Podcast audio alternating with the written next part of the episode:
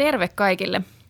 Markkinavuosi sai salama-alun, mutta voiko tämmöinen huippuvire jatkua? Eli onko maailmantalous nousu kiidossa vielä vai vain kanalennossa? Meillä on tänään keskustelemassa Nordean ekonomisteja Tuuli Koivu, joka tunnetaan syvällisestä, suorastaan runollisesta inflaatioosaamisestaan. Moi kaikille. Ja Janne Mongeri, jonka muisti ja yksityiskohtien hallinta jaksavat aina vaan hämmästyttää kollegaa. Moikka. Ja mä oon Sanna Kurronen, öö, enemmän tämmöistä strategin roolissa, mutta tietysti kun pintaa vähän raaputtaa, niin kyllä säältäkin se piilevä ekonomisti paljastuu. Mutta mä oon haastanut tänään kollegat keskustelemaan öö, niin sanotusti yksikätisinä ekonomisteina. Eli tavoitteena on, että emme kerro toisaalta ja toisaalta, vaan aloitamme yhdellä näkemyksellä ja, ja sitten lopuksi kyllä katsotaan se toinenkin käsi, mutta ensin mietitään, että mitä perusteluja sille olisi, että maailmantalous todella olisi nyt nousukiidossa. Eli miten, mistä näin huima optimismi juontaa juurensa ja, ja mikä sitä hienoa kasvua voisi edelleen tukea? Tuuli. Joo, tällä hetkellä luottamus on tosi kovaa maailmassa. Anteeksi, sekä kotitalouksien että yritysten keskuudessa. Ja mä luulen, että siinä taustalla on monta tekijää. Mutta ehkä yksi sellainen, jos mä aloitan yhdellä syyllä nyt alkuun, on se, että talous on aika psykologista hommaa sit loppupeleissä. Ja kun yläsuuntainen kierre saa lisää vauhtia ja voimaa siipien alle, niin se sitten jatkuu ja vahvistaa itse itseään. Et mä nostaisin sellaisen niin kuin, äm, itseään vahvistaman ä, tekijän tähän nyt alkuun esiin. Miten Janne, kun tammikuun ilmiönhän piti olla historiaa ja nyt ollaan nähty tämmöinen huikea, huikea nousu tässä tammikuun alkuun. Mistä tässä on kyse? No eikö tämä näin mene, että aina kun julistetaan joku historiaa tai että joku ilmiö on olemassa, niin sen jälkeen sitä ei enää olekaan. Että nyt jos tämä oli ehditty julistaa, että tammikuun ilmiötä ei enää ole, niin nyt se taas voi, voi sieltä niin kuin nousta kuolleista. Et onhan tässä silti puhuttu, että tammikuun ilmiö on historiaa tai ei, niin kyllä alkuvuodena vuonna usein on optimisti korkeammalla. Ja kyllä tässä on yksi tällainen tekijä, jos ihan jos miettii finanssikriisin jälkeistä toipumista, niin tuntuu, että vuosi toisensa jälkeen on tullut jotakin negatiivista. On ollut joku tilapäinen tekijä, jonkunlainen minikriisi tai jotakin, joka jarruttaa tilannetta, tai joka on alkuvuonna jo ollut ehkä tiedossa, että nyt nämä tummat pilvet tulee tästä lähteestä. tänä vuonna ei ole oikeastaan mitään yhtä, yhtä selkeää ainakaan riskiä. Et ehkä tämä on yksi tämmöinen tekijä, joka voi niin kuin vauhdittaa kasvua niin kuin Tuuli sanoi, niin psykologialla on suuri merkitys. No jos katsotaan markkinoiden näkökulmasta, niin haasteenahan on tietysti se, että hyvät luvut ei riitä, vaan aina pitää yllättää positiivisesti. Mistä niitä positiivisia yllätyksiä voisi tänä vuonna tulla? No mä katsoisin ensin Atlantintaa Yhdysvaltoihin. Yhdysvallat on, niin kuin kaikki tietää, hyväksynyt juuri laajan verouudistuksen. Ja totta kai se luo pohjaa sille, että USAn talous voi yllättää positiivisesti. Me odotetaan meidän perusennusteessa, joka virallisesti julkaistaan ja päivitetään sitten 24. päivä tammikuuta, että verouudistuksesta tulee ehkä 0,3 prosenttiyksikköä lisää kasvuvauhtia tälle ja ensi vuodelle Yhdysvalloissa. Mutta toisaalta yritykset, jos he rupeavat oikeasti investoimaan, sille on tilaa ja mahdollisuuksia Yhdysvalloissa. Jos me saataisiin tuottavuuskasvu ripeeseen nousuun, niin se voisi olla yksi tekijä. Mitä euroalue? Mitä euroalueelta voisi tulla yllätyksiä, positiivisia yllätyksiä? No kyllä euroalueella on viimein ruvennut näkymään merkkejä siitä, että yrityksen investointihalukkuus on lisääntymässä ja investoinnit on oikeasti lähdössä nousuun. Tähän varmaan tärkeänä tekijänä on se, että, että niin kuin rupeaa olemaan uskoa siihen, että ehkä euroalueella onkin tulevaisuus. Katsotaan valuuttamarkkinoita, niin kuin usko euroon on palannut. katsotaan Ranskaa, siellä oikeasti tapahtuu uudistuksia. Että niin kuin uskoa rupeaa löytymään siihen, että, että ehkä Eurooppakin voi kasvaa. Mites Kiina? Mitä positiivista voitaisiin saada Kiinasta, joka kuitenkin on maailman talouden aika tärkeä kasvuajuri? Kiinahan on selvästi tärkein kasvunajuri ja, ja Kiina yllätti viime vuonna positiivisesti ja oikeastaan sen taustalla oli sellainen laaja-alainen poliittinen päätös elvyttää taloutta enemmän kuin ekonomistit osas vuosi sitten kuvitella. Tällainen päätös voidaan jälleen kerran Kiinassa tehdä. Yleinen odotushan on, että Kiinassa kasvuohti pikkuhiljaa hiipuu sitä mukaan, kun Kiina ottaa kiinni meitä kehittyneitä maita. Mutta voidaan jälleen kerran elvyttää enemmän kuin, kuin meidän piirustuksissa on ja laskelmissa laskettu, ja silloin Kiinakin voi elvyttää positiivisesti. Mutta en tiedä. Mä ehkä, ehkä hakisin kuitenkin niitä positiivisia tekijöitä enemmän sieltä USAn päästä ja ihan niin kuin Janne kertoi, niin euroalueella on myös paljon, paljon tekijöitä. Mitä sä Sanna itse meinasit? Sulla on hyvinkin positiivisia näkemyksiä ollut tälle vuodelle. Kerropas vähän niistä. Öm, no molemmat mainitsitte jo noin investoinnit. Se on ehkä sellainen, se on mielenkiintoinen kysymys, että onko nyt esimerkiksi euroalueella viimeisen kymmenen vuotta niin sanotusti aliinvestoitu niin paljon, että siellä voisi olla tämmöistä patoutunutta investointikysyntää tai investointihalukkuutta, mikä sitten tarkoittaisi, että, että me ollaan nähty oikeastaan vasta alku, vaikka nyt ollaan jo nähty hyvää investointien kasvua. Et se, on, se on mielenkiintoinen, missä ehdottomasti yllätyspotentiaalia. Kyllä jo investointiasteethan on matalat.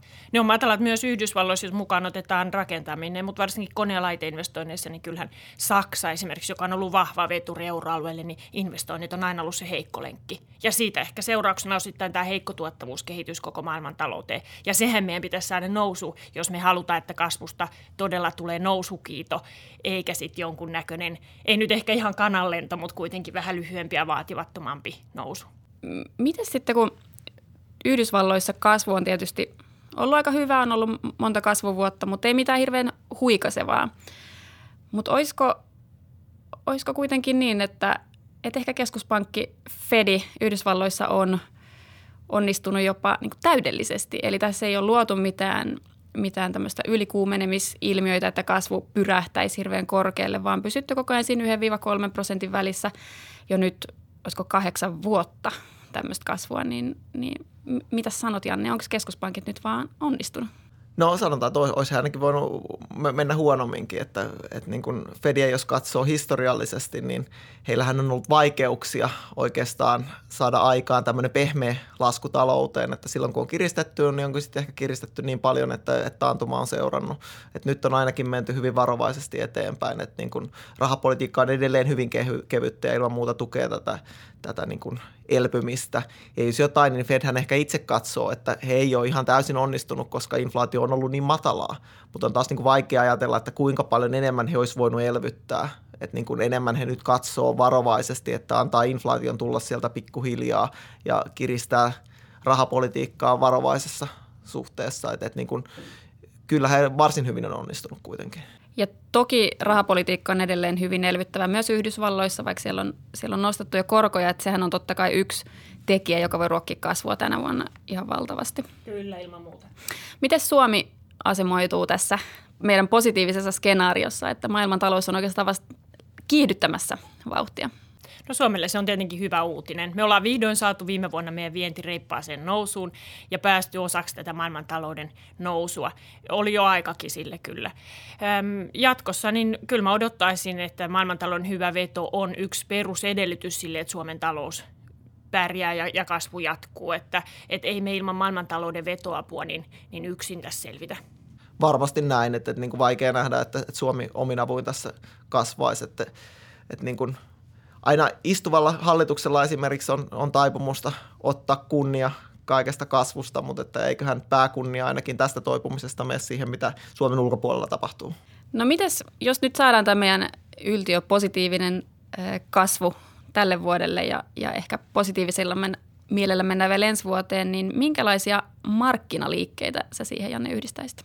No kyllähän, niin kuin, jos mennään oikeasti tällä positiivisella kuvalla, niin – paljon puhutaan esimerkiksi siitä, että kuinka osakemarkkinat on nyt, nyt niin kuin yliarvostettuja, mikä, mistä voi helposti perustella, jos katsoo osakemarkkinoita tyhjiössä, katsoo perinteisillä osake, osakkeiden arvostusmenetelmillä, mutta että eihän sijoittajat tällaisessa maailmassa toimi. Sijoittajat tekee valinnan, että sijoitetaanko osakkeisiin, sijoitetaanko ö, korkomarkkinoille ja korkotasoon nähden – osakkeista saa edelleen varsin houkuttelevaa tuottoa. Et niin kuin kyllä positiivisessa talousympäristössä niin kuin osakkeiden hyvä veto voi vielä, vielä jatkua.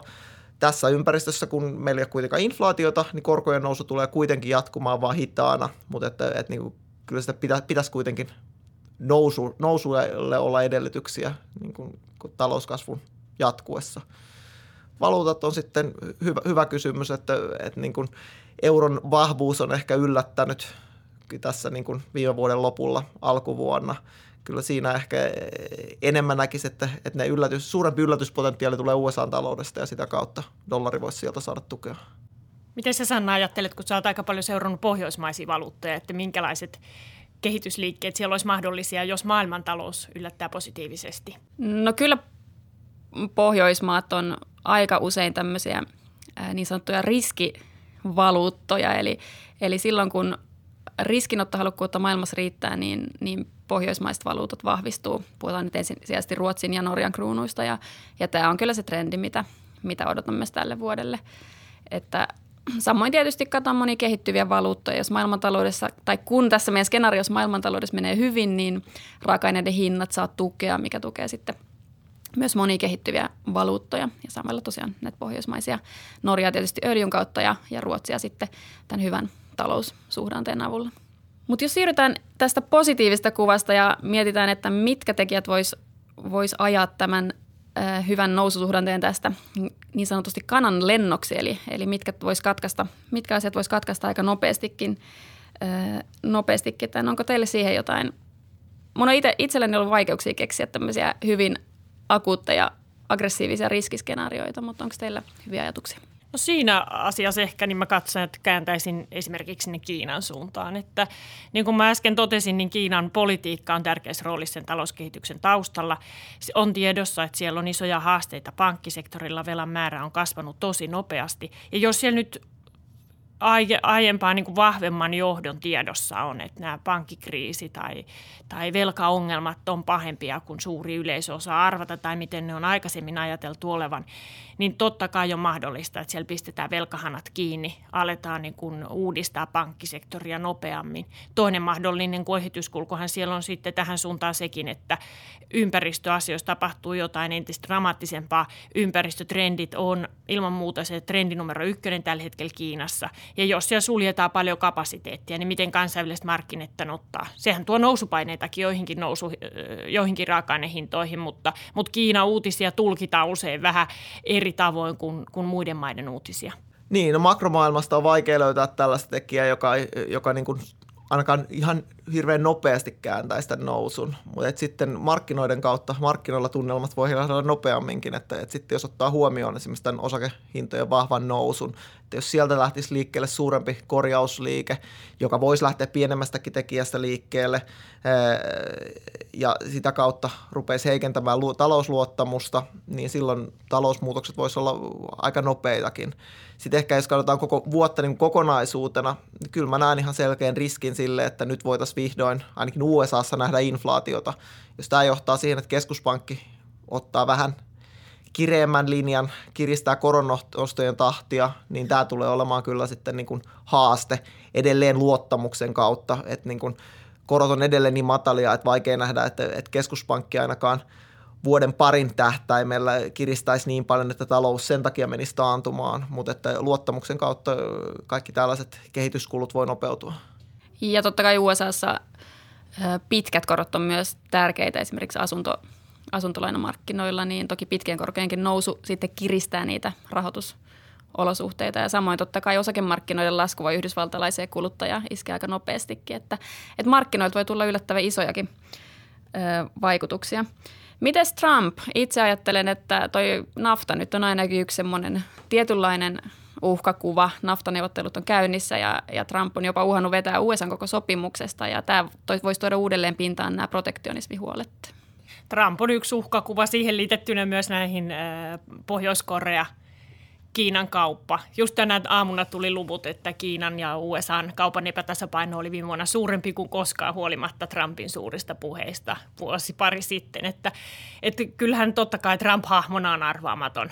Ja tuo meille varmaan moneksi päiväksi mielenkiintoista puuhaa, vai mitä Janne? Varmasti näin, että eihän sitä, sitä voi niin kuin sulkea pois, etteikö sieltä tule, niin yllättävää, yllättävää negatiivista tekijää, että, että hänellähän on nyt jonkunlainen momentum päällä, että verouudistus meni läpi ja näyttäisi, että hän vihdoin on saamassa kompromissien kautta ainakin osa rahoitusta Meksikon muurille, ja, muurille joten niin kuin, tämän voi nähdä, nähdä niin kuin, että, että hän, hänellä on nyt vauhti päällä, mutta että kyllä ehkä silti mieluummin, kun hänellä on nyt näitä, näitä tota, onnistumisia, niin hän ei ehkä halua toteuttaa niin kuin niitä, tai ei samanlaista tarvetta toteuttaa näitä kaikki aggressiivisimpia esimerkiksi protektionismiuhkiaan. Ja tietenkin geopolitiikasta tulee aina kiinnostavia juttuja että, että, ja, ja hälyttäviä juttuja. Että lähi tilanne on aina yhtä arvaamaton. Saudi-Arabiasta tuli viime vuonna paljon otsikoita, vaikka öljyllä ei ole enää ihan semmoista roolia ja varsinkaan niin kuin tuottamalla öljyllä kuin joskus muinoin, niin eihän näiltä uutisilta voi silmiä sulkea. Että, että jokainen päivä voi olla iso yllätys ylöspäin tai alaspäin. No otetaan yhteenvetona, sit jos tässä on käyty tämä positiivinen näke, näkemys ja sitten vähän näitä uhkia, niin 24. päivä julkaistaan meidän päivitettyt ennusteet ja te olette ollut niitä laatimassa maailmantalouden ja Suomen osalta, niin mikä on se yhteenveto? Minkälainen on se meidän perusennuste vuodelle 2018 ehkä peilaten viime vuoden vauhtiin?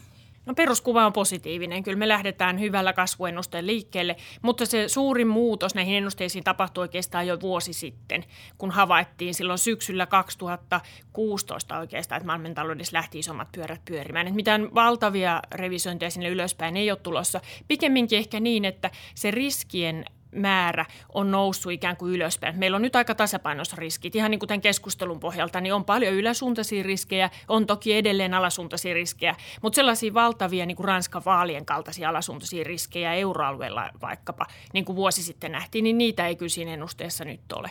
Joo, kyllä se näin, näin, näin on, että, että niin kuin se perusura ei ole ehkä muuttunut niin paljon, mutta että on ehkä helpompaa kuin aikaisemmin nähdä, nähdä tosiaan näitä ylöspäin meneviä yllätyksiä, niin kuin esimerkiksi USA-verouudistuksen, että, että se, sekin on vielä aika maltillinen, että kuinka paljon sitä on tähän perusuraan otettu, otettu huomioon.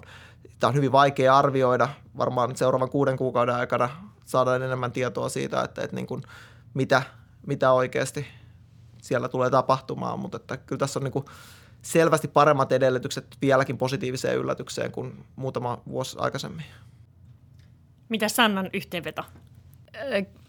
No mä en ollut mukana laatimassa näitä ennusteita, mutta on taipuvainen, taipuvainen tällä hetkellä vieläkin niin positiivisempaan. Että nähtäisi aika, itse katsonta konsensusennustetta, niin näytti, näytti olevan aika samaa maailmantalouden ennusteet tälle vuodelle kuin mitä ne viime vuonna näyttäisi toteutuneet olevan, niin, niin ehkä, ehkä itse on taipuvainen, taipuvainen siihen, sille kannalle, että tämä vuosi on vielä pikkasen parempi kuin, kuin mikä 2017 oli. Ja vuositason luvuissa, niin nythän kaikki sellaiset lyhyen aikavälin indikaattorit kertoo siitä, että viime vuoden loppu oli todella kova. Ja nyt ehkä tammikuu on vielä samanlaista, niin vaikka meillä sitten kuukausittainen kehitys vähän hiipuisi, niin se tarkoittaa vuositasolla aikamoista kasvuperintöä tähän nyt sitten tälle vuodelle aika kovin vuosilukuja. Just näin, eli kun ollaan hyvässä nousukiidossa, niin sitä vauhtia on, vauhtia on niin kuin sitten helpompi pitää yllä.